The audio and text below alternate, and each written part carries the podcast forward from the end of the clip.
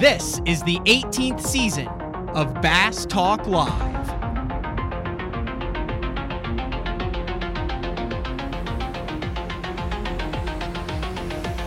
With your host, Matt Pangrac. BTL is brought to you by Lowrance, Bass Cat Boats, AFCO, Strike King Lures, Sunline, Big Bite Baits, Spro, X Zone Lures, Gamakatsu, The Bass Tank, Denali Rods, and Pro Guide Batteries. BTL coming at you. Good morning and welcome to another exciting edition of BTL Bass Talk Live, where we are going to talk about bass fishing. And I usually do an opening segment where I kind of talk about what's going on and then I set it up and then I bring the guest in. But there's certain guys you just don't keep waiting. One of those guys would be VP, the man, Brandon Palaniuk. I think he's in Idaho. You're in Idaho, Brandon? I am. Yeah, it's not very often that I'm here, but I actually am here for the Yeah, one of one of the few uh, home days in the middle of uh, elk season. Brandon, this is a recorded show. Currently practicing for the eighth of 9th Bassmaster Opens on uh, Lake Hartwell. If it ain't chrome, leave it at home, right, Brandon? That's right. That's right. You don't Uh, but uh, wanted to get this and and, and set up. Have not had you on since you hoisted uh, your second Bassmaster Angler of the Year trophy, uh, following a. Well, I don't know if it was stressful for you. Maybe you don't get stressed out. I know all of us were watching. It seemed rather stressful at one point during the, the Mississippi Yeah. River event there. So, following the uh, Mississippi River event. Uh, so, thanks for jumping on BTL and taking the time. I know it is. Uh, you're one of those guys now. You're hard to get a hold of, man. You're you're you're one of those guys. Yeah, I I try to be available, um, but this time of year gets tricky because I will disappear out of service into the mountains, like you said, chasing elk around. Uh, and it just so happened to be that I was going to be gone this week, but I ended up getting one. Came out of the mountains early, and we were able to get this done. So, just timing worked out perfect. Um, but man, it's been a, a pretty cool year. I can say that. Is that a mental health reset for you? The no cell phone in the woods, Yeah. primitive stuff. Like, is that something that you need physically, emotionally, mentally to be able to tackle the following season? It is for me. I think, you know, there's like, I just, to me, it kind of brings it back to like that primitive state, like you just said. Like it's, it's kind of hardwired into me where I feel like that is not that I need like a reset from fishing because I still love fishing, but it's just different. Um, you know, and I think because throughout the fishing year, you're there's constantly always something to be done, right? It's not a nine to five. Like it's pretty much a 24 seven job. Like there's always content to be built. There's always sponsor obligations and like tournament prep and making sure your tackle's organized and ordered. And, uh, and so for me, when I get in the mountains, there's really no expectations. Uh, and I can just walk and just like be immersed in that and i think it it, it oddly helps me in my fishing be able to then like fish in the moment like you always hear all the time uh, because i'm able to just kind of settle down and take it in for what it is and i think that helps my fishing and so like, i always say that the water has my heart but the mountains have my soul and and it's just this like other love that I have, um, and it is just different, right? And I think not having a cell phone, like not feeling like you have to post stuff or those obligations, to me is uh, it's it's fu- fulfilling, really. Do you bring Kyle along and film any of that stuff too, or is it like low tech, no technology? Well, uh, the funny part is, is that he's been talking about that he's going to film an elk hunt. People have been asking for it, and I, I'm always kind of like, whatever. Like, if you want to film one, let's film one. But I, I'm not going to put the pressure on it. And if we do it, it's just going to be documenting whatever happens. Like I'm not going to stop and like make this production out of it because that should, 30 yards to our right. Here we go. Yeah. Yeah. Ah, stop. He turned his head. yeah. It, I, I just want to show like how it plays out. Well, the funny thing is, is that he disappeared to Mexico for like a month and he's like, I'm going to film an elk hunt this year. And I said, no, you're not like, it's not going to happen. He happens to show up. We go for a couple days and we end up getting one on film. No way. Yeah. So the first time that he ever films one, I actually end up shooting one with my bow. Um, so by the time this show comes out, people will probably see it. But like as of right now, when we're recording this, I haven't posted anything about it. So like I won't show it. I saw a picture of it. That's happened. Yeah, yeah. I sent you a picture of it. So it's it was super cool. I mean, is that a large elk? We got it. I'm not an elk um, expert here. It, it looks. On, it depends on like your uh depends on your standards, I guess, right? Like some people think a five pound largemouth is a freaking giant, and some people are like, yeah, whatever. okay, St. Lawrence River, everyone knows that. Let's say the gold standard there, anything over six is is a giant smallmouth out of the St. Lawrence River, unless yeah, would, like you or I would what. Say that's that's like a like a five five and a half pounder probably. Oh, that's a and, good elk and, then. And, and with a bow, it's even better. I mean, it's not like a crazy giant, right? It's not a seven or eight pounder, but uh, I mean, it's a it's a pretty solid one. Do you get uh, the same feeling like when you've got a six pound smallmouth on eight pound or six pound test by the side of the boat going nuts that you do just before you draw back on an elk like that? Like, is that same type of adrenaline going through your body? Yeah, probably even more because you're you're talking about a like a six pound bass versus a 800 to 1000 pound animal and during archery season they're rutting and so uh, like that bull like he's coming to fight he thinks i'm another bull and he's coming to fight so he's not just like coming in to chill out and hang out with his buddies he wants to fight and so it's an intense moment and then like you're essentially trying to take the life of another animal and so like that's pretty heavy too yeah. in that moment. But then there's the side of it of, well, this is what we live on on the road. So like when we leave Idaho, we pack our freezer and our camper full of elk meat usually. So if I don't get it done, we don't we have to go to the grocery store to buy our meat and I prefer not to have to do that. Carl up there with you this time? Yeah, he's been here since La Crosse. He drove straight to Idaho after La Crosse. Did he post that he missed one or something? Like he had like a legit shot at one and it just didn't pan out? Yeah, he did. And then he ended up getting one in Montana also. I feel like a elk hunt with you two would be like the most positive hunting experience ever. Like both of you would just be like, "Hi, mate, there's one over the next ridge," or "I learned." To, I'd be like, I feel like there's zero negativity in the woods. Like the vibe just has to be incredibly positive between you two on a hunt there's a lot of laughs. I mean, it's pretty dang fun. Uh, it's a lot of work. You know, it's not like you're walking 10 miles on flat ground. You're walking 10 miles up and down, you know, two, 3,000 vertical feet a lot of times. How long does it take you to unplug? I mean, if you finish the season, that's got to be stressful. The sponsor stuff has to be stressful. Like, how many hours once you're in the woods are you not thinking about the cell phone, thinking about stuff that's going on at home, thinking about sponsors, thinking about 2023? Mm. A couple days, really.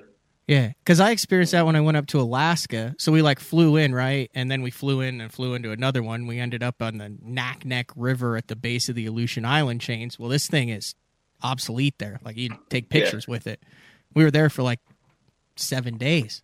Like the first day and a half, I, I had like anxiety and I didn't realize how attached I was to that thing. Yeah. Like it kind of scared me. Like how often I went yeah. to look at it and realized there's nothing to look at on here. Yeah. Or where's my phone? But then I also realized by day four, I was like, crap, I haven't seen my phone in two days. I might want to like locate that so when I get back to it. And there was like this moment when it was unplugged and I'm on the river and I'm, you know, with my two buddies there. And I was like, dude, I don't think the average person understands the importance of being 100% invested with something where nothing like nothing could interrupt me there. Like there was nothing Yeah. that would interrupt. There were like 3 humans within 100 miles like 17 people in King Salmon, three of which worked at the bar and the other one worked at the grocery store. Yeah. But like there would be no calls, no one was ever going to come up. I didn't have to, I couldn't check email, I couldn't do anything. I was fully invested on that river and it was amazing how time changed and how my mentality changed over that time. And then it was really hard to get plugged back in afterwards. For sure. It changes your perspective, really. I mean, when, and I think it's because as humans, we're wired that way. Like, we're not wired to have this phone in front of us all the time and feel like there's always this constant pull and need of our attention. Um, but then the flip side of it is like we're social creatures, right? And so these social platforms pull our attention because we, our brains are wired to have that but we're also not wired to do it through technology all the time. And like you said the the way that time changes is that everything seems like it just moves slower. Like you're you don't feel that anxiety or like pressed for time you just you're taking things as they come and i think that's going back to like the hunting side and disconnecting for me I think that's why it's so important because I pull that back into my fishing later, right? I'm, I'm able to draw from those experiences and say, okay, like now is time to just focus, right? So when I'm on the water, even if I do have service, it's like disconnect yourself from all those distractions and just focus in on this moment. And you're able to do that without going, I wonder what I'm missing. I wonder if someone important called me. I wonder, like, do you turn your phone off? Do you put it on do not disturb sometimes? No, I leave it on just in case, like, Well, yeah, you're to- like a dad now. I forgot Oh, about yeah. that. in case something happens, I need to be connected for that. Uh, But you're able to disassociate yourself from that. yeah, I think you have to, right? If you want to compete at the top level and get to the top at the top level, you have to be able to flip that switch of on the water, off the water. And, you know, whatever's going on outside of that, you have to be able to turn that off and just focus on what's happening because there's a big difference between making all the right casts and making the right cast with intent and and i think that's where you see the difference in the leaderboard is everybody can skip a jig under a dock on the elite series. Hmm but the difference is the guys that just skip a jig under a dock and they're already thinking about the next cast or whatever but versus the guy that skips the jig under the dock and he's paying attention to every skip and how it lands and how it falls and like all those little details and you're fully invested in that cast until it's done and then you reel it up and you think about the next one you know, and I, and I it seems like such a small detail but i think it's one of the biggest details when it comes to looking at the leaderboard Wow, it's it's interesting. I remember when you first started filming. Before you filmed, you came on the show. I remember the show very vividly because you said your goal was to win every tournament of every single year. But the way you said it didn't come across as cocky. It came across as like, well, yeah, that should be everybody's goal. But I also remember Mark was adamant that filming lo- every single show and doing it every single day was going to wreck your career. Yeah, that there was no way that you're going to be able to. And I've looked back, gone and looked back for, uh, for the show. It's on some drive somewhere because we, you know, we've changed platforms because technology has advanced since then. But uh, I I remember you went on and you won your first angler of the year in the first year that you filmed, didn't you? yeah yeah 2017 so how this is the crazy thing then. How have you been able to do what you just said while still putting out like the best product and interacting with the camera while maintaining the on the water focus? Like that would seem like counterintuitive to each other wouldn't it? Like hey i know i've got Yeah. this production because you talk to the camera you sing you're talking to kyle but you're still maintaining that elite level of focus. I would think that that would collide with each other and not mesh as well as it has for you. So it was definitely a gamble uh, at at first, and I didn't know what was going to happen with it. I just knew that I was enjoying filming, but I had this vision of what I wanted it to look like and how I wanted to kind of showcase the sport. And I couldn't do that with just a camera mounted on my boat and wearing one on my chest, right? Like it, and I didn't have the time to cut and edit it and it, and not to the level of quality that I wanted. So I wanted to hire somebody to be able to shoot and be able to get the on the boat stuff. And what I've learned through that is that because I'm like interacting with the camera and talking to it, that I'm actually processing what's happening on the water in my head. And, and, so like I'm almost talking through it. And it's like when they say if you write something down on a piece of paper, like it sticks in your brain better. Oh. Well, I find myself when I'm on the water, I'm like I'm talking and explaining what's happening, but by doing that, I'm actually ex- kind of like just blurting out what, what's happening in my head, like the thought. You're vocalizing something that then allows yeah. you to. You're vocalizing something that then allows you to internalize it, make sense of it, and make decisions based upon that yeah. instead of just one giant stream of consciousness that then you look back on on hindsight at the end of the day.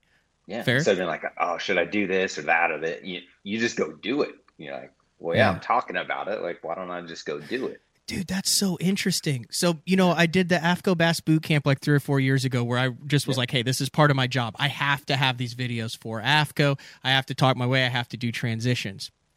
And then I did it the next year on the opens. Well, this year, because I feel like the market is saturated with yeah. chesties and hat cams, and hey, here's how it's done. Like, there's guys doing awesome stuff like Coop Gallant and all that and everything. Yeah, but just as a whole, uh, I went more towards uh, in-depth analysis afterwards on shows with Brad Hallman with very minimal video clips. Well, this is the first year of the last four years that I haven't sat down during done exactly what you said, talk myself through it, uh, and slowed down. And it seems like a lot of my days are more of a blur, more of a holy cow, I'm down a rabbit hole that I shouldn't be down.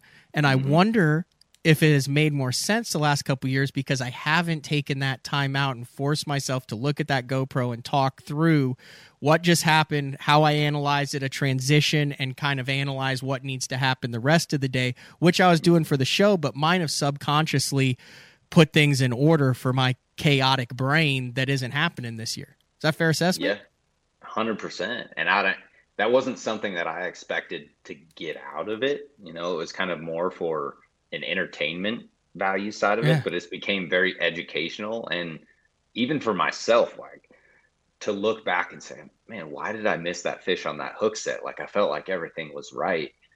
And then you go back and you look at the footage and you're like, oh, your hips were turned the wrong direction or you know like there you pick up on these little things eh, that you can then adjust and change later and i think talking through it is just one of those things that's came about it where I realized that it's it's important, you know, because you're there's a difference between thinking it in your head and then actually speaking it out where it starts to make more sense. Like you almost get this, you know, 30,000 foot perspective of it where you're looking and figuring out like where you're going wrong or what you're doing right that day.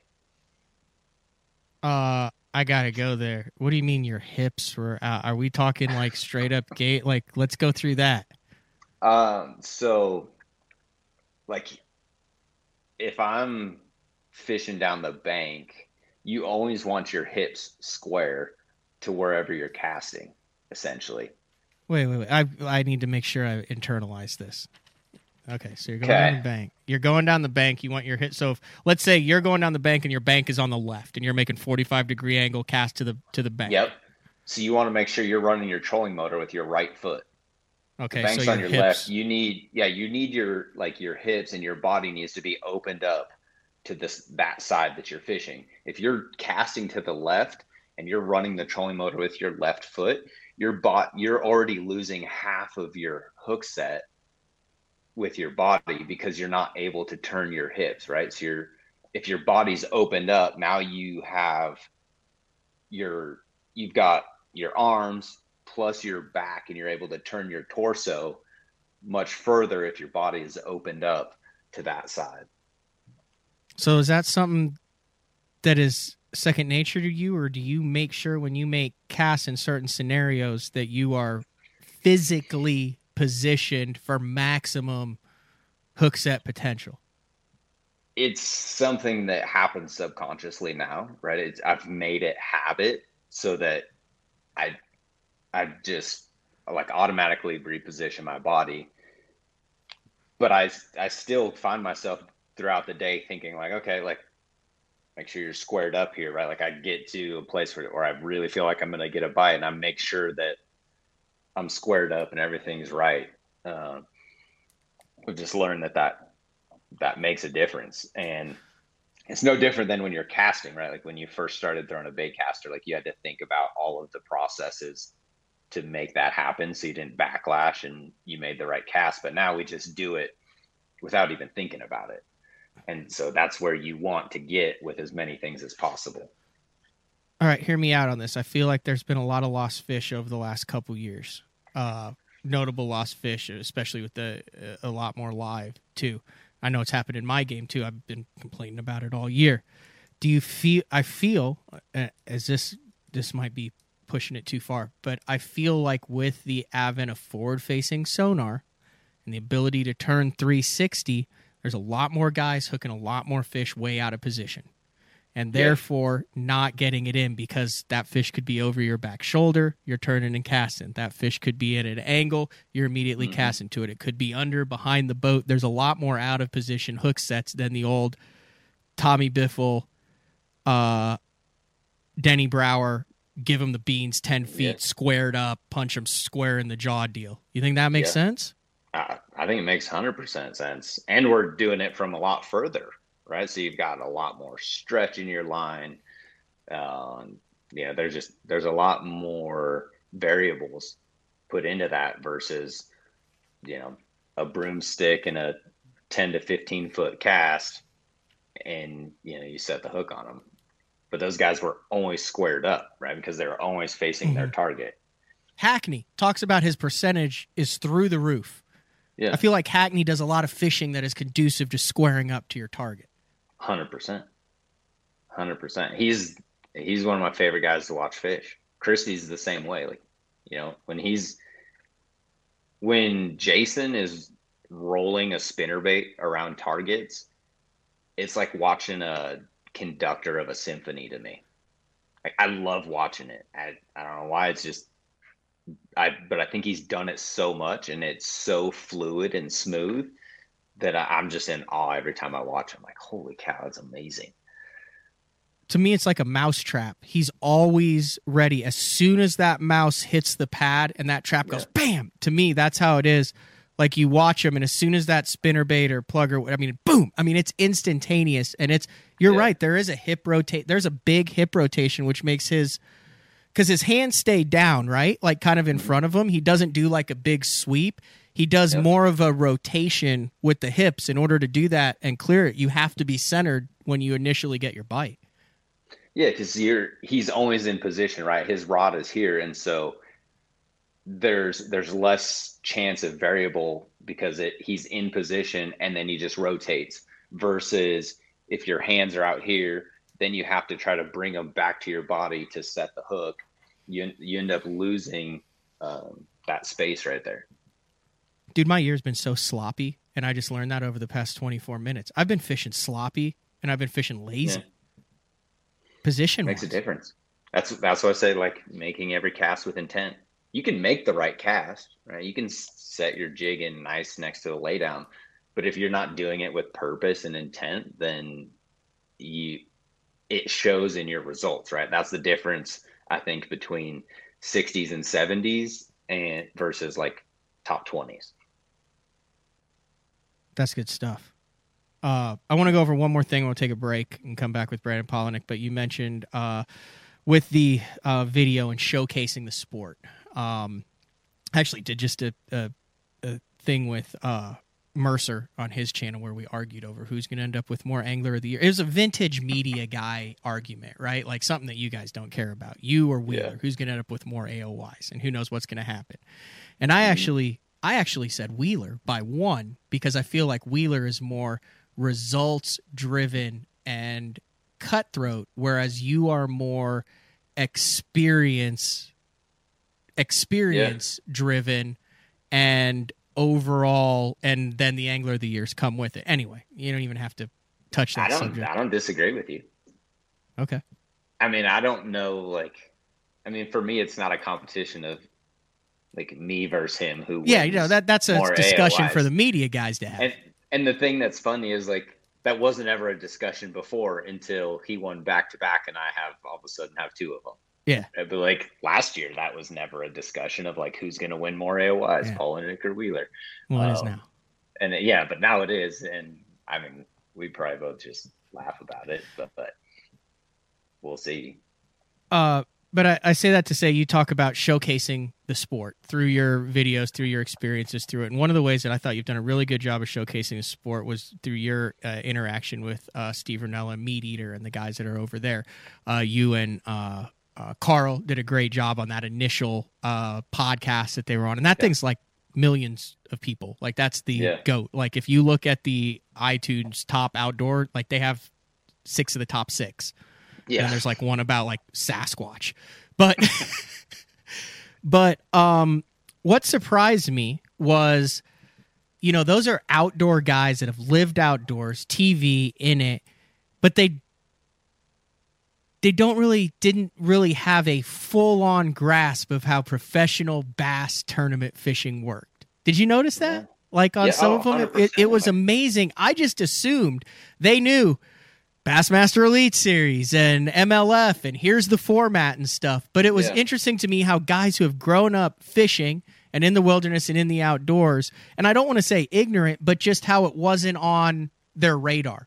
And I just mm-hmm. assumed that everybody at that level just kind of knew that, and they're like, "Oh yeah, cool, we got Palaniuk on, he's angler of the year."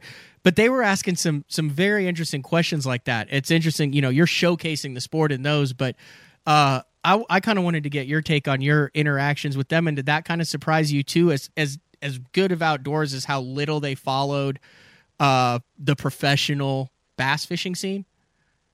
Um, I mean, it didn't surprise me a ton. I try to take the perspective of like not assuming that everyone just knows who we are and what we do.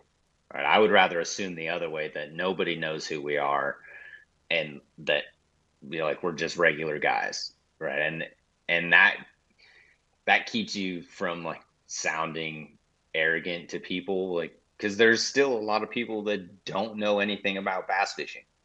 Right? We can say there's whatever 40 million plus licenses mm-hmm. sold, but we don't have 40 million people tuning in to Bass Live every weekend. Like, mm-hmm. yeah, it would be great if we did, but that's that's the goal, right? And we're not there, and so you have to approach all of those conversations of like explaining that. And really, the one of their guys that works for them that takes pretty much all their like amazing photography, Seth yeah. Morris, he he follows it and he watches the videos and stuff. And so he knows the sport the most out of anybody really. Um, but the rest of the crew didn't know. And to me that makes for a better show it was a fantastic because, show yeah because you're they're asking questions that probably majority of the people listening have and then you're able to explain it in you know kind of that form that people understand and I'm like oh, that actually sounds pretty dang cool. Okay, I I legitimately like stay up at night thinking about this. Rinella has been able to take a hunting show. There's a billion hunting shows out there. He has yeah. been able to take a hunting show and turn it into a cultural phenomenon where he has tens of thousands, if not hundreds of thousands or millions of people watching his show who have never picked up mm-hmm. a gun, never picked up a bow, and for some reason they relate to it.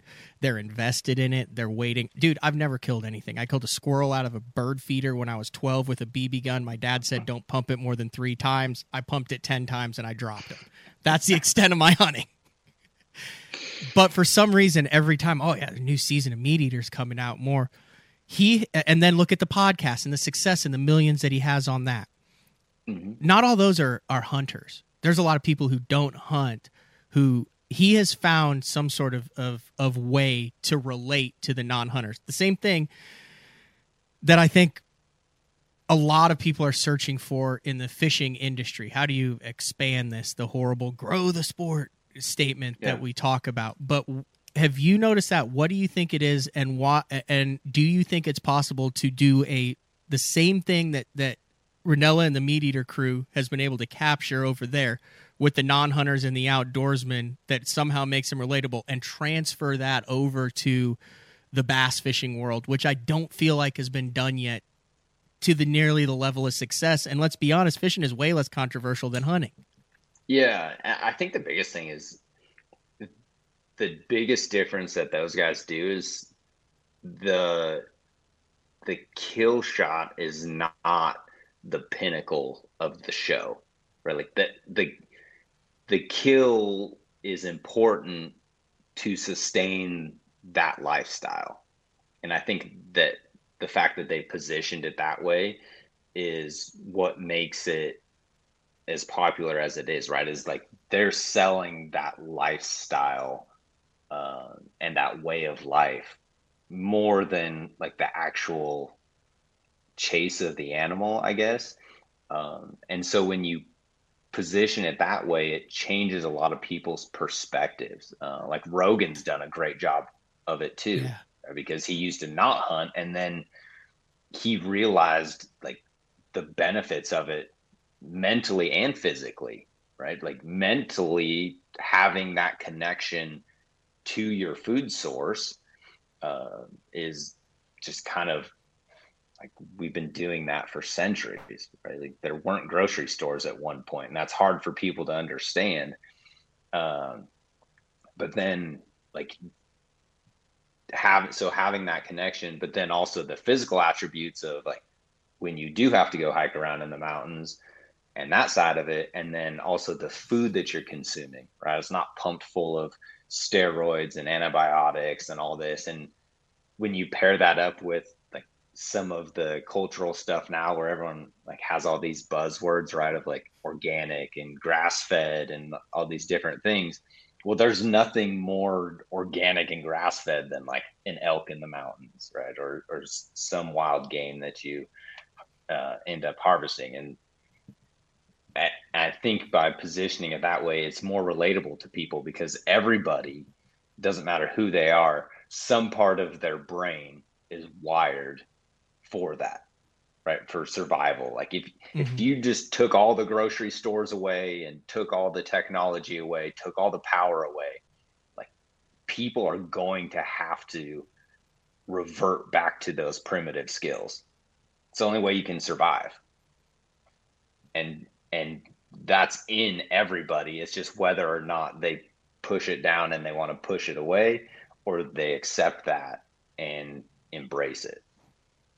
Yeah. You got a bunch of people going, I don't know why I'm watching this, but I really like watching it.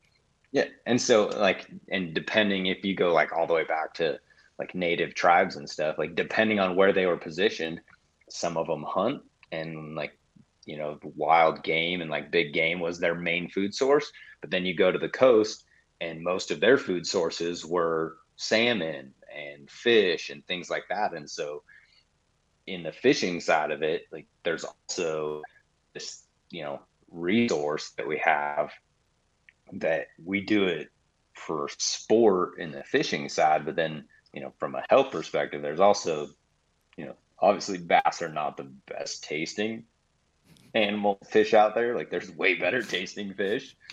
Um, but there there's that side of it also, right? And um, I would way rather catch something and eat it. Like we eat salmon and steelhead and stuff, and it's way better when I catch it, process it, yeah, like at my house, and freeze it and pull it out later. Like I'm way more excited about that meal than if I just go to the grocery store and buy it and cook it up. That's some deep stuff. Yeah, it's true. All right.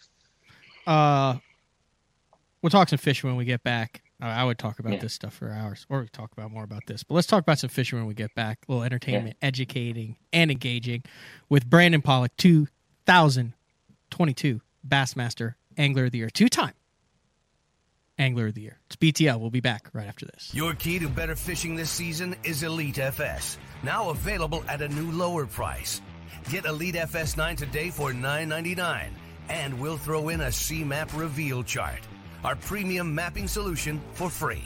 Elite FS works with all state-of-the-art Lowrance sonar, from chirp, side scan, and down scan imaging with fish reveal to high-resolution active target live sonar. Elite FS9 and C-Map reveal. Offer ends August 31st. The new Puma STS has been redesigned from the ground up. With the angler, design, function, and performance in mind, nothing on this new offering was compromised, and the only thing carried over from the previous version is the name. Based on the Soft Touch series hull that started with the flagship Jaguar, this new model is nimble and performs incredibly well at all speeds with either a 250 or 300 horsepower engine. Featuring a new 96 inch wide body footprint, this hull measures out at 20 foot 7 inches in length. Industry leading design coupled with tournament winning performance. The Puma STS from Basscat. Feel the rush. We're just about ready to go, ladies and gentlemen. Get in order. Once again, Drew Cook is in the driver's seat. When you're catching fish for a living, you can't let a little cold, rain, heat, humidity, or anything else get in the way of a payday. I wear AFTCO. Any fish, any water.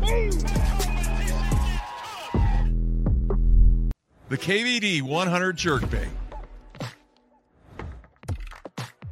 15 different colors. A perfect combination of roll, wiggle, and flash. Increased castability. 3D eyes. Premium black nickel hooks. KVD. Tie one on. Striking lures. Elite Series Pro Darold Gleason here. My Pro Guide batteries keep me going on those long tournament days and long practice days. Always plenty of juice, never fail. The best part about Pro Guide batteries, it's the people behind the company. They have over 40 years experience in the battery business, keeping all of us fishermen out on the water longer, catching more fish. Check them out at ProGuideBatteries.com. What's up, Bass Talk Live fans? Brandon Palaniuk here. And ever since I won a couple Bassmaster Elite Series events on X Zone Lures, I've been getting a bunch of questions of what makes them so special and different.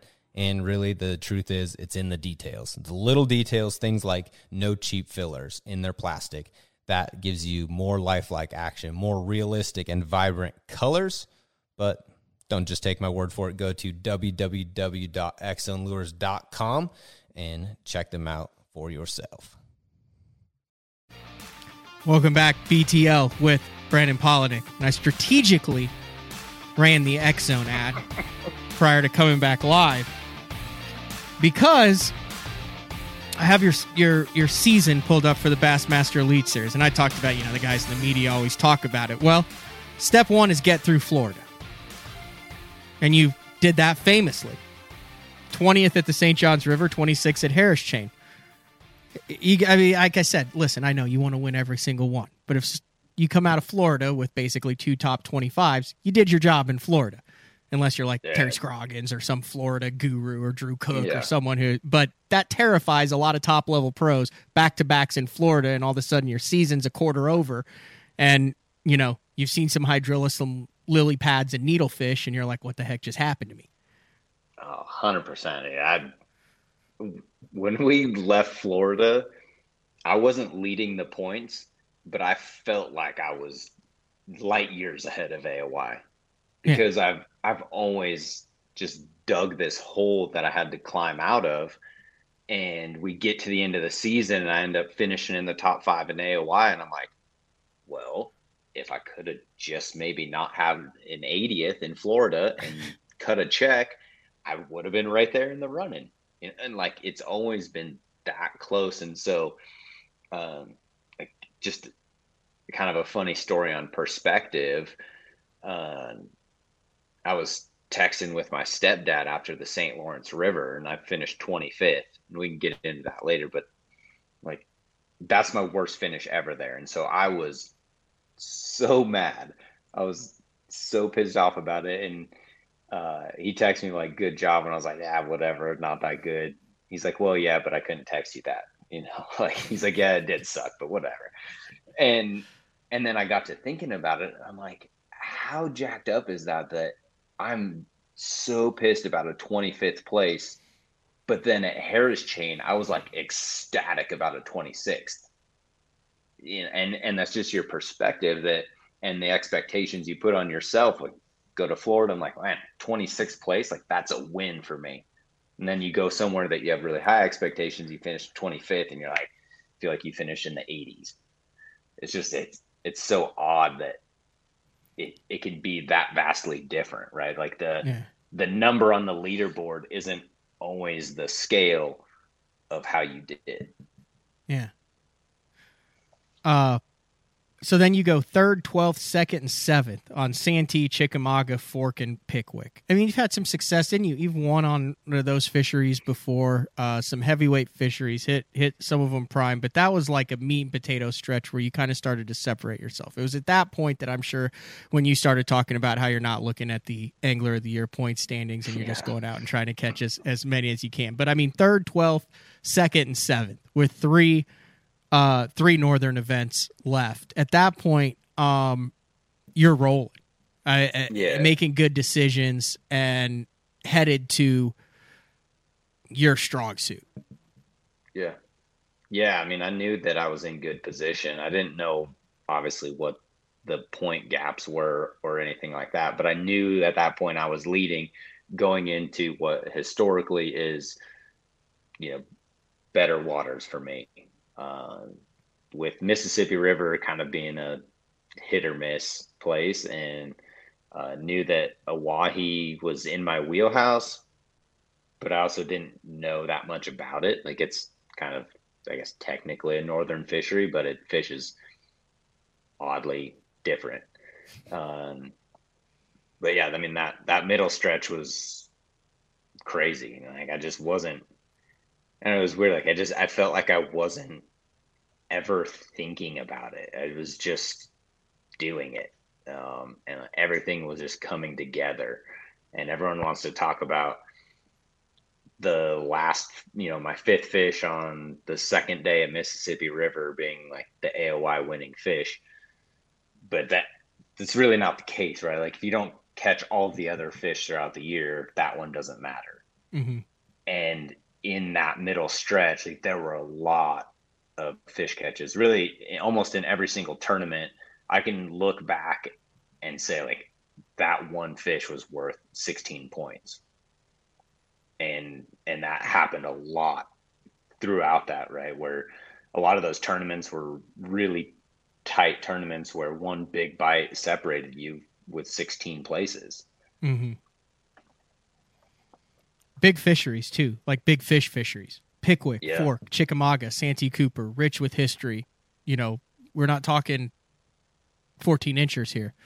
And there's potential fun. for some crazy stuff there with a lot of history on it. Really cool stretch there. So third, twelfth, second, and seventh, the meat and potatoes.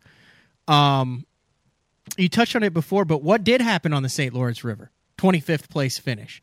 Because even then it was like, you know, we were like, oh, we thought it would be over after the St. Lawrence River, yeah. but it really wasn't. We're like, oh, it just it delayed it for the inevitable. It's good for Bassmaster though because they'll still have an Angler of the Year race until after you know going up to yeah. Oahe. So it's good they didn't like totally blow it out. Yeah, it. uh I, I got caught up fishing history, fishing too far ahead of where the fish actually were, not fishing that week. Uh, like I knew that there were big ones up shallow and I kept trying to force this deep bite. Um, and I think, you know, we want to talk about, everyone wants to talk about like forward facing sonar, but this is a negative of it. Just because you can see them doesn't mean you can catch them. And there were a ton of fish that were moving offshore that week that you could see and not catch them, right? Like I would roll out to places that I knew nobody had fished uh, you know, and so it wasn't even a pressure thing. Like I'd run out in the middle of the lake to one boulder, and you'd scan over there, and you'd see fifteen or twenty of them sitting on this boulder, and it'd be in thirty foot of water, and your drop shot would hit the surface and they would literally swim off the boulder from 30 foot to the surface, follow your bait all the way back down. And then you'd watch like half the school swim away and half the school would swim towards your boat. And then they'd just be gone. You'd never get a bite. And like mind blowing. And, it, and I, I kept doing that. And I was like, oh, I'm going to run to this rock and they're going to bite on this one. I'm going to run to, you know, this gravel bar and they're going to bite on this one. And then they just wouldn't. And you're like, holy cow, you know, and it, it was so easy. Like all of the clues were in front of me. I just wasn't paying attention to them and like actually executing on them. I was trying to force something else to work. And I think by seeing the fish on your forward facing sonar, you're like, oh, well, they're here. I just yeah. get to the next place. But those fish weren't biting. They were just transitioning. They were just getting out there. And you would think, you know, like the book says, those fresh fish that first get out there are going to be the easiest to catch, but that was not the case. I kept thinking back, and I know it wasn't your first win, the 2013 uh, win out of uh, Waddington. But I keep thinking back to I, I see a lot of similarities between that win when you were in your kind of early 20s out there making that crazy run out to the lake and what uh Przekurat did. Uh mm-hmm. 23 24 just kind of calm, cool demeanor, had a spot that you knew had the potential to be really special, manage it, and it worked out. You had a little bit more weather uh, conditions, but what were your thoughts on 102 pounds of smallmouth? A guy in his early 20s, kind of understated. He seems to have that kind of cool, calm confidence uh, in his wheelhouse. Reminded me a lot of 20 uh, of 2013 uh, when you won your second Elite Series event out there uh, out of Waddington.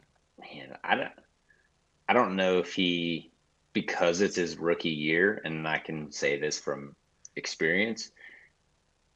I don't know that he knows how special what he did was. Um, and I and I say that because when I won there in 2013, I didn't realize how special that was. Right, like making that run from Waddington all the way out to where I was and being able to do that four days in a row, that's not something that's always capable. And I mean, guys have done it after me, but in the time, I wasn't even thinking about it. Like it wasn't an option. It was like that that is my chance to win. And so that's what I'm to do.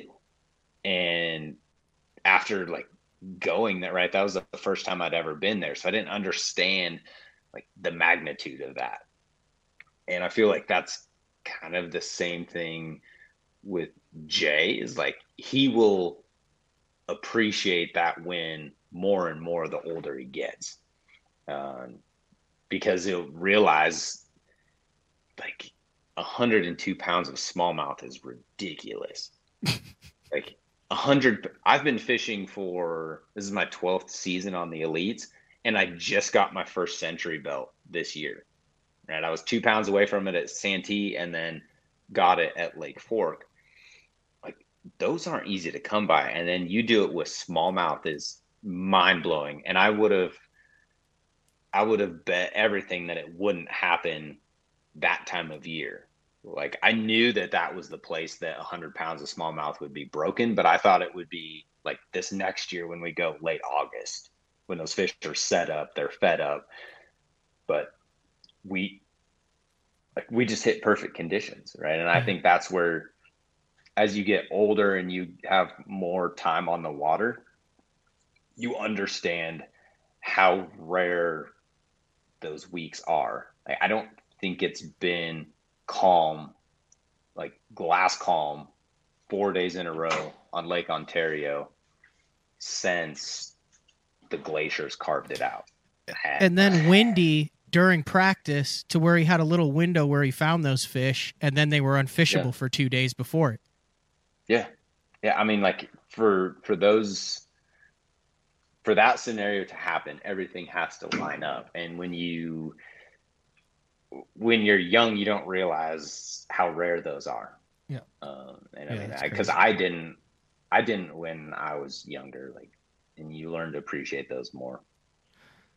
All right, we'll finish up the year and then we'll let you get back to carving the elk. Where is it currently? Is it like in the front yard, hanging up? No, is it all- in a? no, it's it's too warm to just leave it out this time of year, so it's packed on ice in a bunch of Yetis, still in the back of the truck.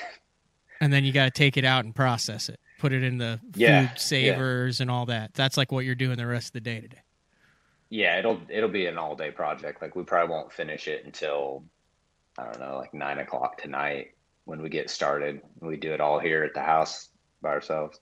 And you'll have what five, six hundred pounds of meat when it's all said and done. No, you won't get that much out of it. You'll have a few hundred pounds of burger steaks. Eat any of the weird roast. stuff, like the brains Uh, or the nuts or the no. livers or any of that stuff. No, not that weird. Elk I mean, fries aren't a aren't a Yeah. delicacy up there. Yeah, I mean they probably are good. I've just I don't know. I've never done it.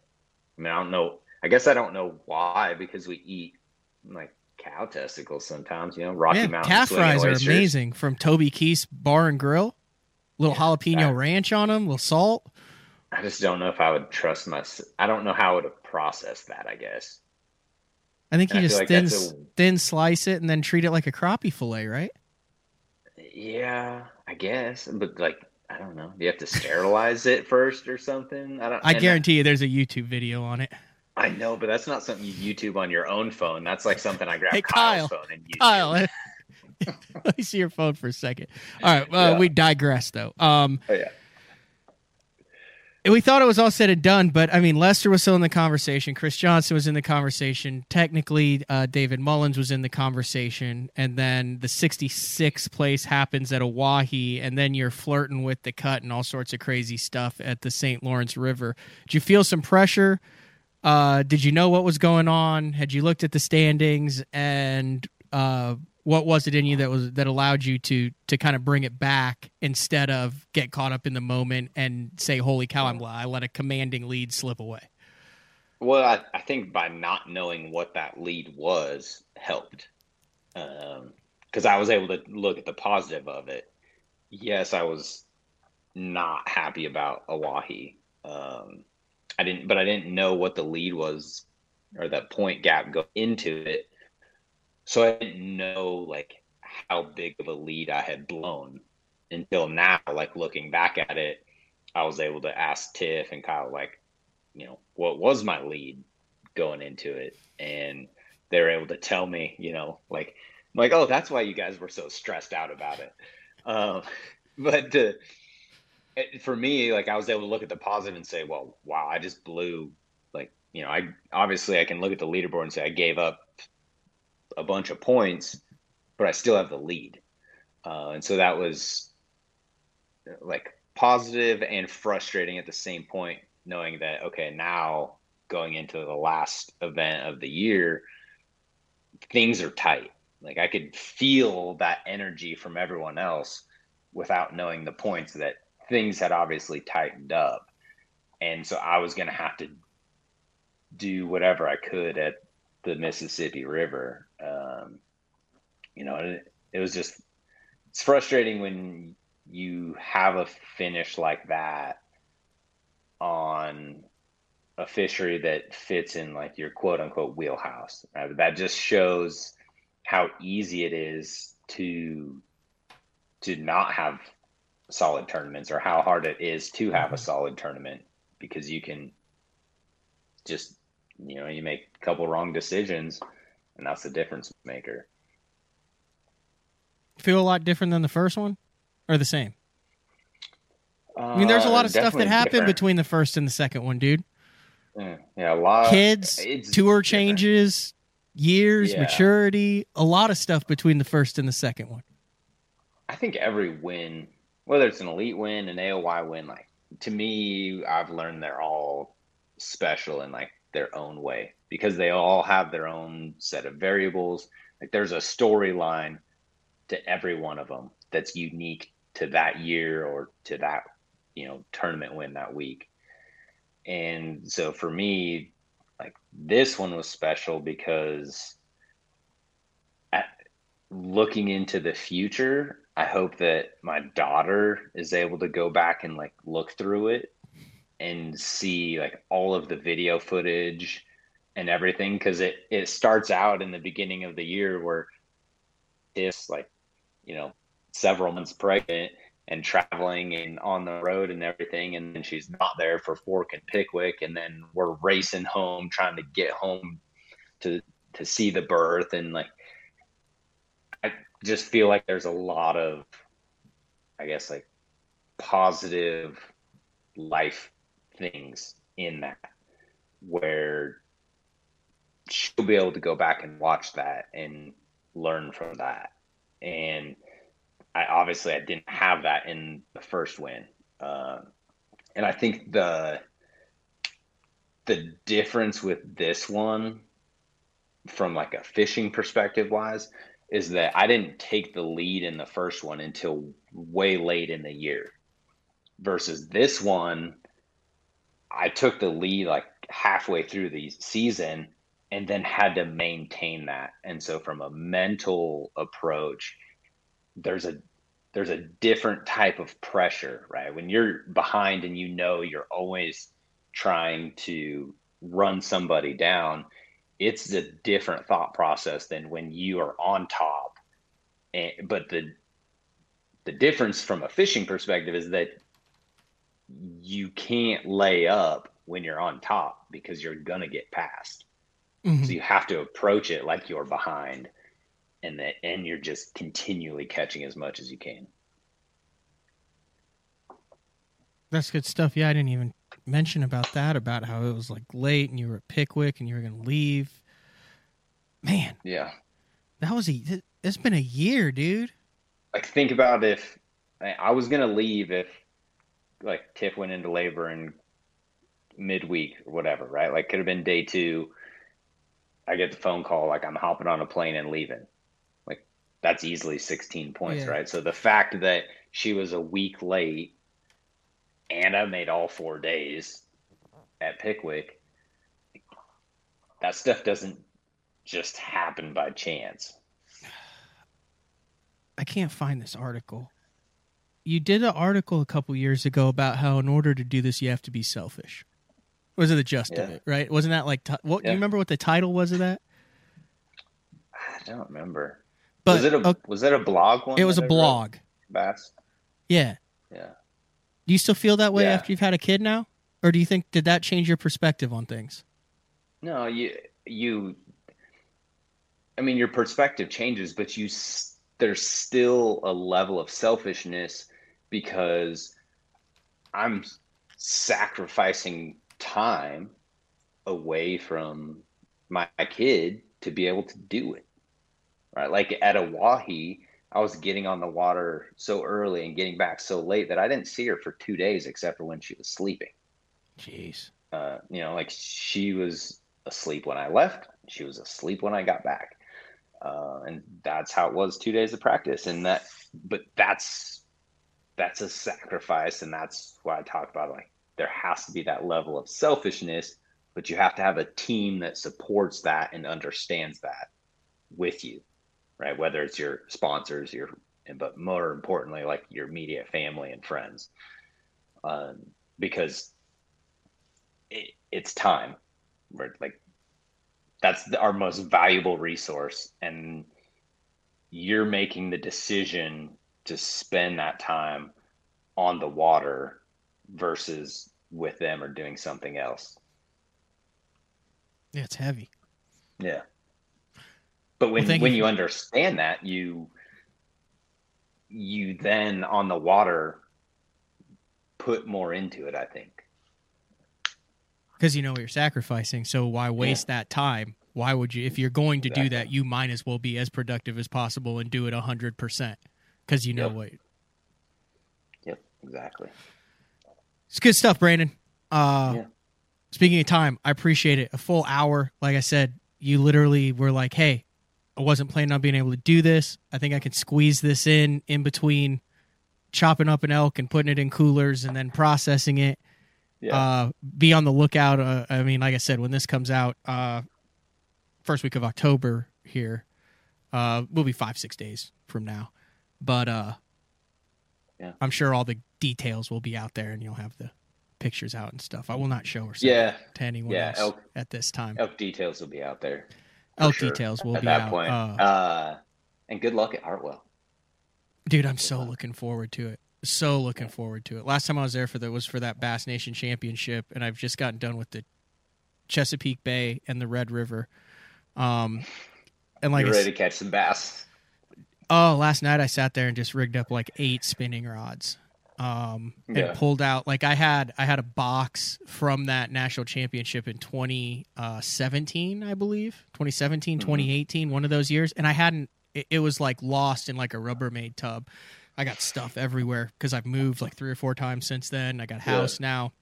And I pulled it out and I I like had a weird flashback. I remembered I remembered ordering and building that box specifically for uh, fish over cane on Hartwell, and it brought back so so many memories of of that tournament. So, dude, I yeah, I'm jacked. I might not catch him, but uh, like you talk about, like the lesson stuff, I need to be, be get better at looking at each event like an opportunity instead of frickin' Red River, instead of Yeah. Chesapeake Bay. Why are we going there in September? Like the dude, every opportunity, like Yeah. you said, for the points, 25th is a 25th. Every opportunity is equal. It's it's up in your Yeah. head. It's the mentality of where you're, and if you're going to sacrifice that time and energy, might as well do it to the best of your abilities. 100%. Yeah, you like Hartwell? Uh, it's like I'm torn on it. Like it's a really fun place to fish. I always get like I never really have really good finishes there. I don't know why. It's kind of uh, white bassy, which is there's a luck factor. I Yeah. feel like you can put yourself in the right area, but like if the white bass, which are big largemouth packs and spots, come up, like Yeah. you could do everything right and they just don't come up around you in the right, and then you could have you know some dude over there Yeah. who doesn't know what's going on is catching 25 pounds on five casts with a fluke that he's backlashing. Yeah, yeah, they're no nomadic, you know, and so it's it just makes it a lot harder to control those variables. It does. All right, go start cutting up some elk, Brandon. All right, sounds good. Thanks, dude. We'll talk to you Appreciate later. it. All right, later. See ya. That was 2022 Bassmaster Angler of the Year, Brandon Palaniuk. Always very insightful uh, to hear what he has to say. Like I said, he said it to himself. Hard to believe he's been out here for 13 years already. I was talking with uh, Chris Brown at ICAST. Uh, he remembers uh, when Brandon won the it was at the time the the Federation, uh, I believe the 2011 Federation Nation National Championship, and I said, yes, I remember he was on the cover of uh, of Bass Times in like a pair of jeans and a t-shirt, setting the hook. Uh, and I think that I think that was on the Red River. I think that was actually on the Red River where that went down. But then uh, through the series uh, that he's done, uh, he's done a lot for the sport and a lot for you know himself individually, but also a lot for uh, a lot of other people in the sport too. So we'll take our final break of the show when we come back. Talk about what's going on for the rest of the week. It is BTL. We'll be back right after this. Vibrating jigs are a great choice for any time of year, and the Kamikaze Swim On is a perfect match for any vibrating jig. Two sizes and the unique tail design gives it a bait fish profile and a great swimming action for realism. There are 17 colors. See them all at bigbitebaits.com. The Spro Little John crankbait has been around for almost 15 years, and it is one of my go to crankbaits whenever I need a fish in the boat. So you can never have enough new colors. That's why Spro is coming out with a handful of new colors, including Pearl Shad, which has this bleached out white look, but it's got this pearlescent, really, really pretty. We've got Copper Shad, which looks amazing in the water. It's got that purple flake on the back, really, really pops in the water. And then if you want some real pop, we've got Sparkle Shad, nothing but sparkles all over this thing. And then last but not least, we've got the matte sexy shad just a really different looking color for a crankbait. So you want to give them a little different look. That matte sexy shad is definitely the one to go with. All these colors are available in the original little john and the md Are you looking to install your own fishing electronics? Well, the Bass Tank is here to help you. The solution is the Bass Tank Power Harness. It takes the guesswork out of installation. No more voltage issues or interference. Designed by an engineer so that you can get professional results right there in your own garage. Installation done right with the help of the Bass Tank Power Harness. You can feel confident knowing that your installation was done right. The Bass Tank Power Harness. Give us a call or order yours today at thebasstank.com. Combining one of the most popular hook styles with Gamakatsu's beefier Superline offering, the Gamakatsu Superline Offset Round Bend delivers the strength necessary to target big fish in heavy cover. Well suited for braided line and heavier fluorocarbon, the Gamakatsu Superline Offset Round Bend is built using stronger Superline wire that allows anglers to easily fish a finesse worm around heavy cover. The round bend offers a larger bite area, perfect for any worm presentation, while increasing your hookup ratios. The newly enhanced Z bend holds your plastics on the hook longer, reducing the number of pull offs and reducing damage to plastics. Available in 2 aught, 3 aught, 4 aught, and 5 aught, this is the most durable worm hook, designed for heavier lines that hold your bait on longer. Preparation is key to success.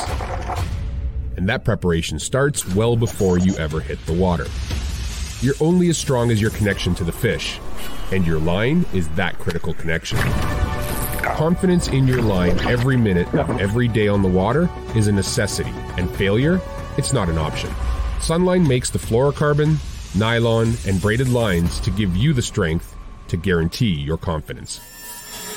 The new Android series is the peak of the Denali lineup and offers the ultimate Denali experience. The Android series features 36 ton multi directional graphite combined with interlock blank technology for added strength. Each rod is outfitted with Royal titanium guides that will not fail. The blank is fitted into an easy touch, soft feel EVA foam grip with exposed blank reel seat. This all allows the Android to transmit every movement of your bait and even the most subtle bites. The Android series is the finest rod Denali has ever made and offers an angler the ultimate fishing experience with a limited lifetime warranty.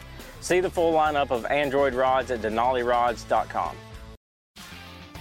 All right, wrapping things up here on BTL. And there's certain, uh, dude, interview thousands of people over the years of doing this, and it's interesting. I go back and forth between, I think there's two, let me see how I want to say this. I think there's two uh, different paths or avenues of people who are very successful at the top level of professional fishing. Um, I think there's a group that they really don't think about much. And that's like a blessing. It's easy. They just go out and they do it a long run, whatever. Domain, whatever. Where I'm going, don't care. They don't get bogged down or worried about what 98% of the people worry about.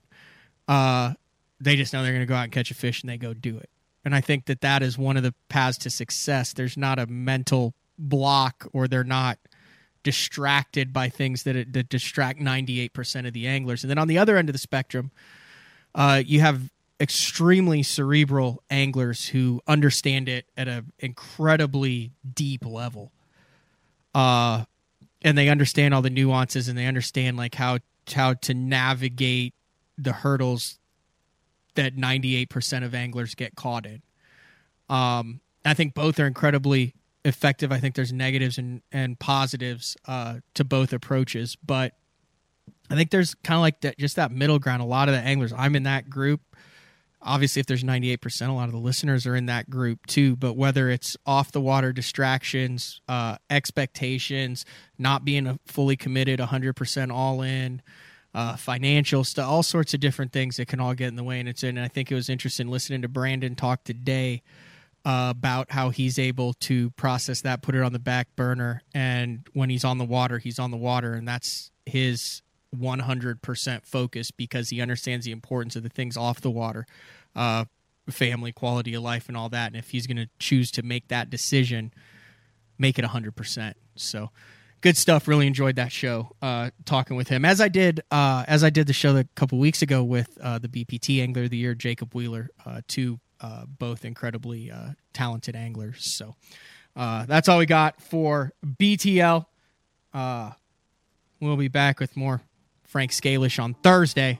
The man, the myth, the legend, putting the uh, entertain and education in the three E's of BTL entertain, educate, and engage. Big shout out, Brandon Palaniuk, as he carves up an elk right now that I'll eat as he tries to uh, go back to back on the 2023 Elite Series with back to back Angler of the Years. But this has been another edition of BTL Bass Talk Live. We'll talk to you guys later.